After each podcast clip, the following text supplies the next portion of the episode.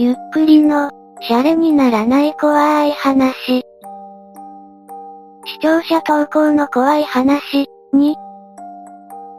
ありがたいことに私の元に視聴者の皆さんが体験した怖い話が結構来ています。今回もこの中からいくつかご紹介させていただきます。日本海の海沿いで。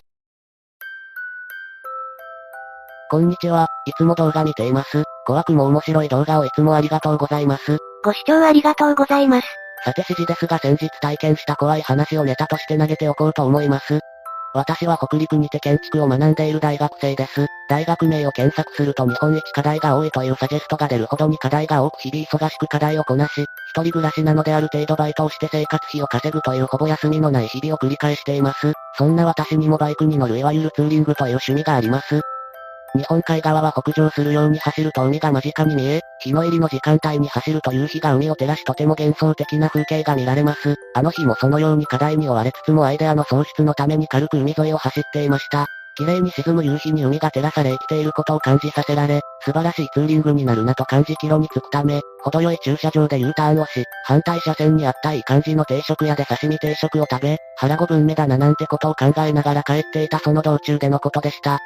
時間にして8時ほど、海沿いを先ほどと反対車線で走っているとサイドミラーに白いハイエースのようなバンが映りました。あまり車通りもなく近くに漁港も漁村もないので遠出でもした漁師が車に荷物を乗せ帰っているところなのかなどと考え、もしスピードを出すようだったら追い抜かしてもらおうと軽く左側に車体を寄せました。すると案の定法定速度を軽く超えたスピードで後ろから車が迫ってきました。車線は1車線しかないものの、対向車はなく、かかっても10秒はかからないだろうという考えで巻き込まれないように準備をしているとどうやら番の様子がおかしいのです。追い抜かしたいなら法定速度超えのスピードで華麗に抜き去っていけばいいものの自分のバイクと同じ速度になり、隣にビタビタにつけてくるのです。これは煽り運転かなと考え、何か対抗策はないかとスピードを上げ下げしながら振り払おうとしても相手はまだ隣についてきます。いよいよ止まろうかと考えたその時、バンの後方座席のドアが開き、中から男が手を伸ばしてきました。そしてバンはどんどんと近づいてきたのです。僕は悟りました。これが人さらいかと、小学校の頃から聞かされていた人をさらうやからなんてもう絶滅しただろうと思っていたもののまさか速度にして60キロ超えの環境で出会うとは思いもしませんでした。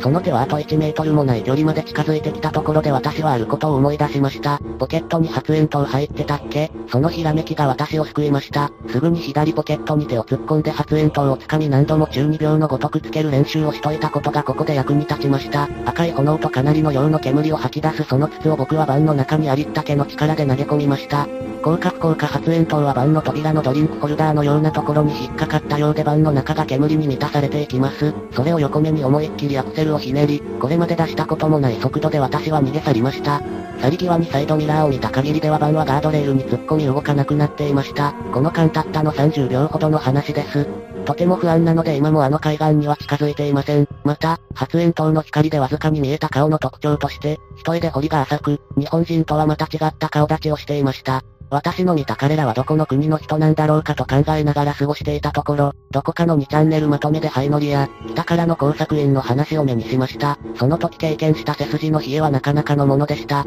彼らはおそらくその道のプロであり、普通に歩いていたならばおそらく10秒もかからずに腕は縛られ口には猿物は押されていたことでしょう。非常に怖い体験でした。以上が私の経験した話です。日本海側で暮らす皆さん、釣り人、また私と同じようなライダーさんへの注意勧告として動画にしてくださいると嬉しいです。以上です。幽霊的な話じゃなく普通に怖い話でした。この方相手をその道のプロと言っていますが、バイクに乗ったまま発煙筒を作動させて見事に投げ込む手際はそれこそプロだと思います。皆さんもいざという時のために発煙筒をポケットに忍ばせておきましょう。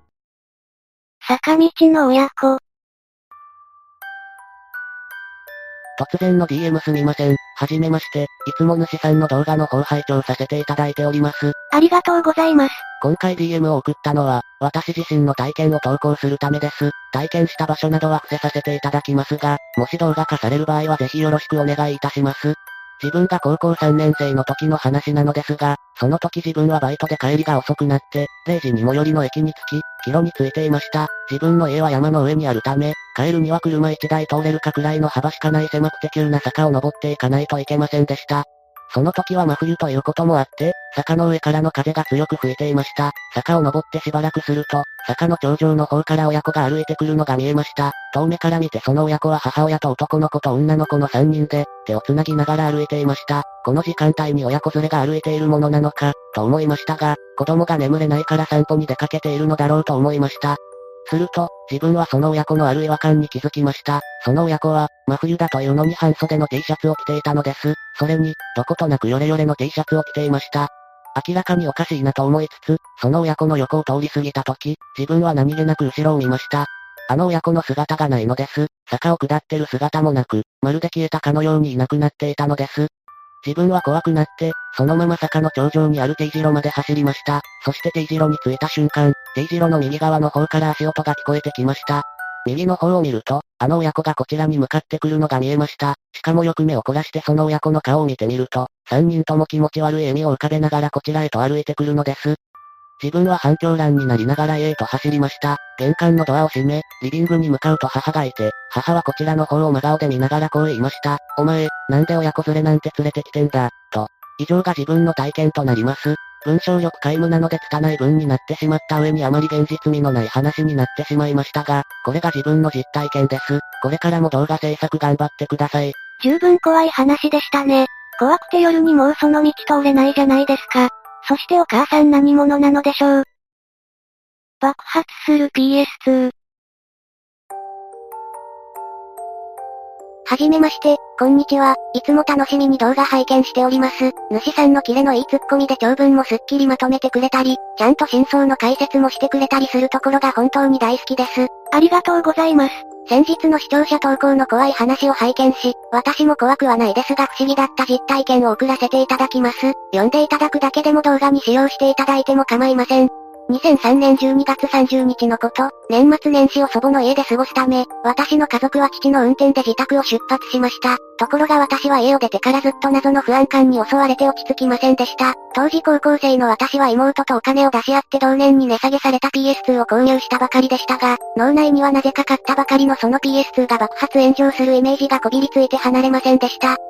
PS2 が爆発したらどうすると妹に問いかけても何を言っているのかという顔をされ、両親に、どうしても帰りたい、と告げても面倒だからと聞き流されるような状況でしたが、時間が経つごとに不安は高まっていきました。結局、私はその日に限ってなぜかいつも愛用しているコートを忘れたことを理由にして父を説得し、なんとか一度家に帰ってもらうことになりました。家に戻ると2階の自室から異様な気配がしてたまらず、玄関に下げていたコートそっちのけで自室に向かい嫌な気配の元をたどって調べると、なんとコンセントに差しっぱなしだった電気スタンドのプラグの絶縁体が一部溶けて電線が剥き出しになり、漏電していたのです。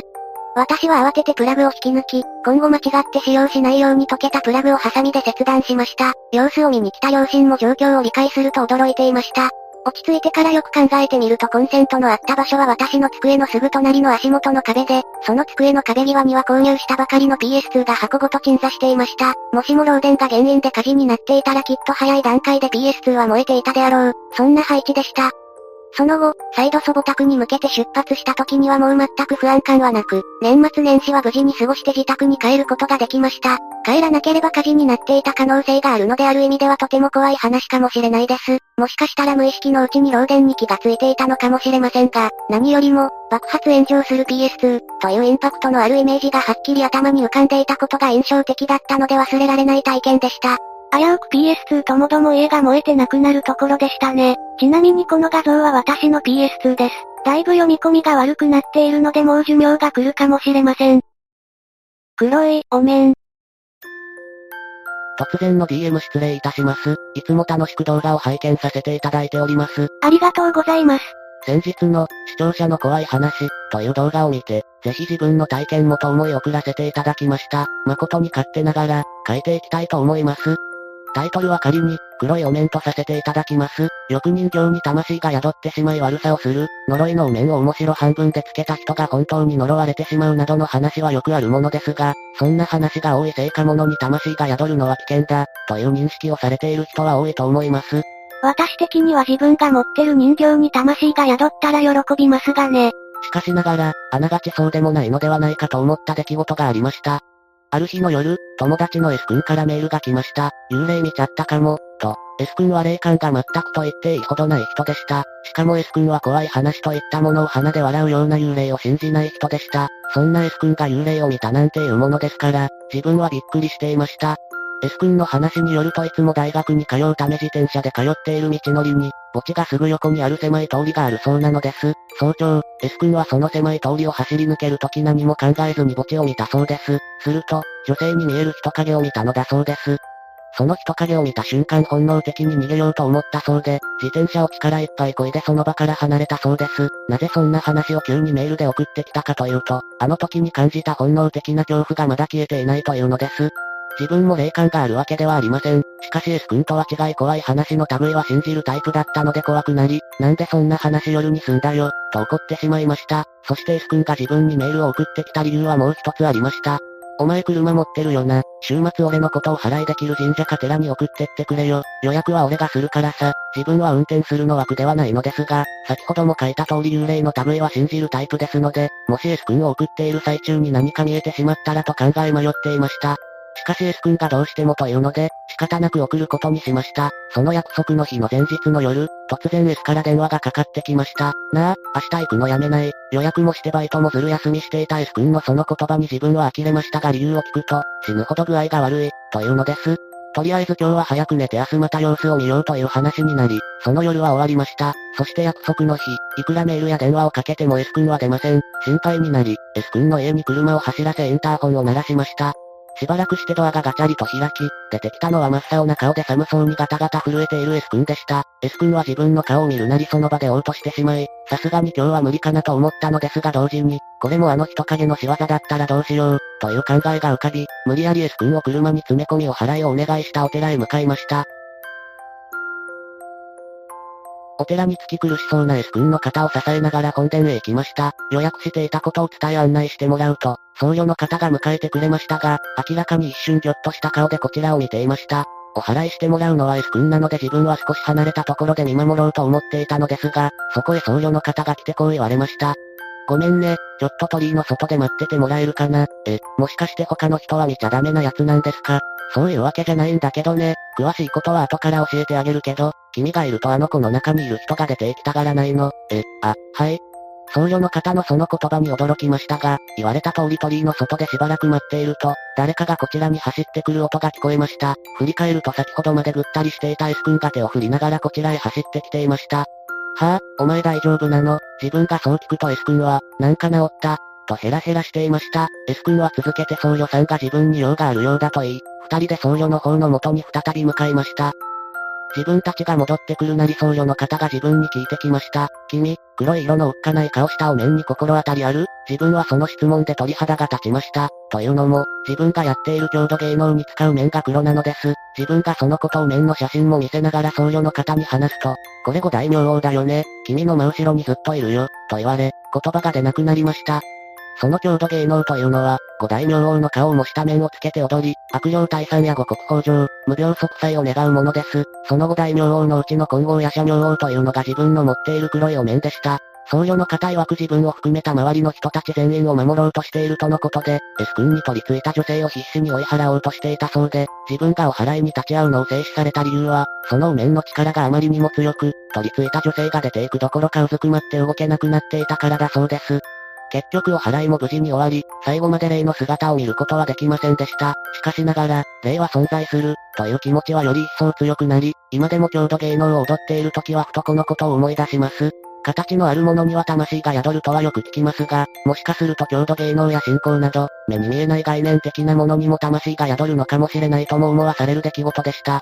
最後になりますが、実は最近歩いている時に真後ろから視線を感じたり、自分のものではない足音が聞こえるようになりました。もしかしたら、今でも黒いお面が自分の背中を守ってくれているのかもしれません。以上です。長文誠に失礼いたしました。神様が守ってくれてるなんて羨ましいです。そのお面、ちょっと見てみたいですね。ご希望であれば黒いお面の写真もお送りいたします。あ、本当ですか？ぜひ送ってください。承知いたしました。送らせていただきます。そして送られてきたのがこちらです。五大名王だけあってやはり威厳がありますね。今まで仮面やお面を欲しいと思ったことはありませんでしたが、神様を模したものもあるとちょっと欲しくなりました。皆さんもお守り代わりに持たれてはいかがでしょうか商業施設で起きた事件。はじめまして、いつも動画を楽しく拝見させていただいています。ありがとうございます。以前、視聴者投稿を受け付けていたのを見たので私の知っている話を使えたら使ってください。少しぼかしていますが施設の特定が可能かもしれないので、無理そうでしたらスルーしていただいて大丈夫です。例の話ですが、事件や一コアの部分の方が大きいです。10年以上前、施設の警備員をしていた時の話です。私が働いていた場所は有名な観光スポットにある複合施設でした。オフィスもあれば、レストランやブティックなども入っています。たまにイベントなどもあって、鎧の展示があった時とかは別のイベント警備のおじさんにあの鎧、夜動くんだよなんて教えてもらっていました。しかし私には霊感が全くなく、そしてその施設自体には霊の出現情報などはありませんでした。問題なのは近くにあった別の複合施設です。そこは同じ警備会社が入っていたため、たまに応援で人が呼ばれることがありました。先輩たちから聞いた話によると、そこでは昔、一人の警備員が飛び降り自丸をしたそうです。時間は夜、飛び降りた先にあったのはガラス天井で、下から見上げると天井の一面が真っ赤に染まっていたと噂で聞きました。怖い話というのは、その事件が起きた建物の所有者が金と権力に物を言わせて観光令を敷いたため、自丸の話は新聞やニュースなどに漏れなかったという話です。夜間の事件だったため、清掃をすぐに入れて朝には営業をしていたと言います。さすがにそんな隠蔽は無理だろうと思っていましたが、一度だけ応援で行った時にバックヤードでルートの説明をしてくれていたそこの常駐警備員の人がここにあの噂の霊が出るけど、何もしてこないから無視していいよと言われていました。霊感のない私には何も見えなかったのですが、そう言われると事件自体は実際にあったのではないかとも思います。今は別の仕事をしていますが、最近この話を思い出しました。というのも、その施設でホニャラララが飛び降りたというニュースが流れたからです。検索したらそれっぽいニュースが引っかかってしまい施設が特定できちゃいそうなので、ここ伏せ字にさせていただきます。営業中の自丸、さらにはネットの発達した社会の中で隠蔽することは不可能だったのでしょう。すぐにニュースになりました。彼が何を思って自丸したのか、詳細は不明ですがこの話を聞いて真っ先にあの警備員のことを思い出しました。もしこれが営業中でなかったら、ネットが発達していなかったら、今の企業に昔と同じ力があったなら、もしかしたらまたもみ消されていたのではないかなどと考えてしまいました。話としては以上です。これは幽霊的な怖さよりも、都合の悪いことを隠蔽しようとする人の怖さ、みたいな話でした。そしてこの人はおまけで、私のいた方の施設では本当に何も起こっていませんでしたが、夜のオフィスで社員の男女がやってたのが防犯カメラに映って対処に困ったり、右側の人たちに仲間意識を持たれているのか外線車が近くに来ると〇〇、会社名、さんお疲れ様です、と言われたりしたくらいです。右の人たちに仲間意識持たれるってその会社も上層部の方はあれなんじゃないでしょうかね。世の中怖い会社も多いですね。最後にちょっとしたおまけです。ゆっくりの怖い話、にちゃん怖い話運営者様。はじめまして、突然のご連絡、申し訳ございません。YouTube チャンネル、ゆっくりの怖い話を拝見させていただき、ご連絡いたしました。チャンネル上のコミュニティ欄で電子書籍案件の広告掲載にご興味はございませんでしょうか？え、案件？え、にちゃんまとめチャンネルに案件とか来るの？って思ったのですがどうやら、現在1件獲得あたり、成果報酬型のアフィリエイト条件にて、特別単価、にて報酬を検討しております。ああ、にちゃんで嫌われているアフィのことでしたか。てかこれ案件とかではなくね。こんな話いらんわ。チャンネル買収の方を持ちかけてこいや、と思う私なのでした。代表者様突然のご連絡誠に恐れ入ります。〇〇の〇〇と申します。またなんか来たよ。弊社は M&A の仲介会社ではなく、売却時に即資金化できる事業買取会社でございます。概要は HP をご覧いただければ幸いです。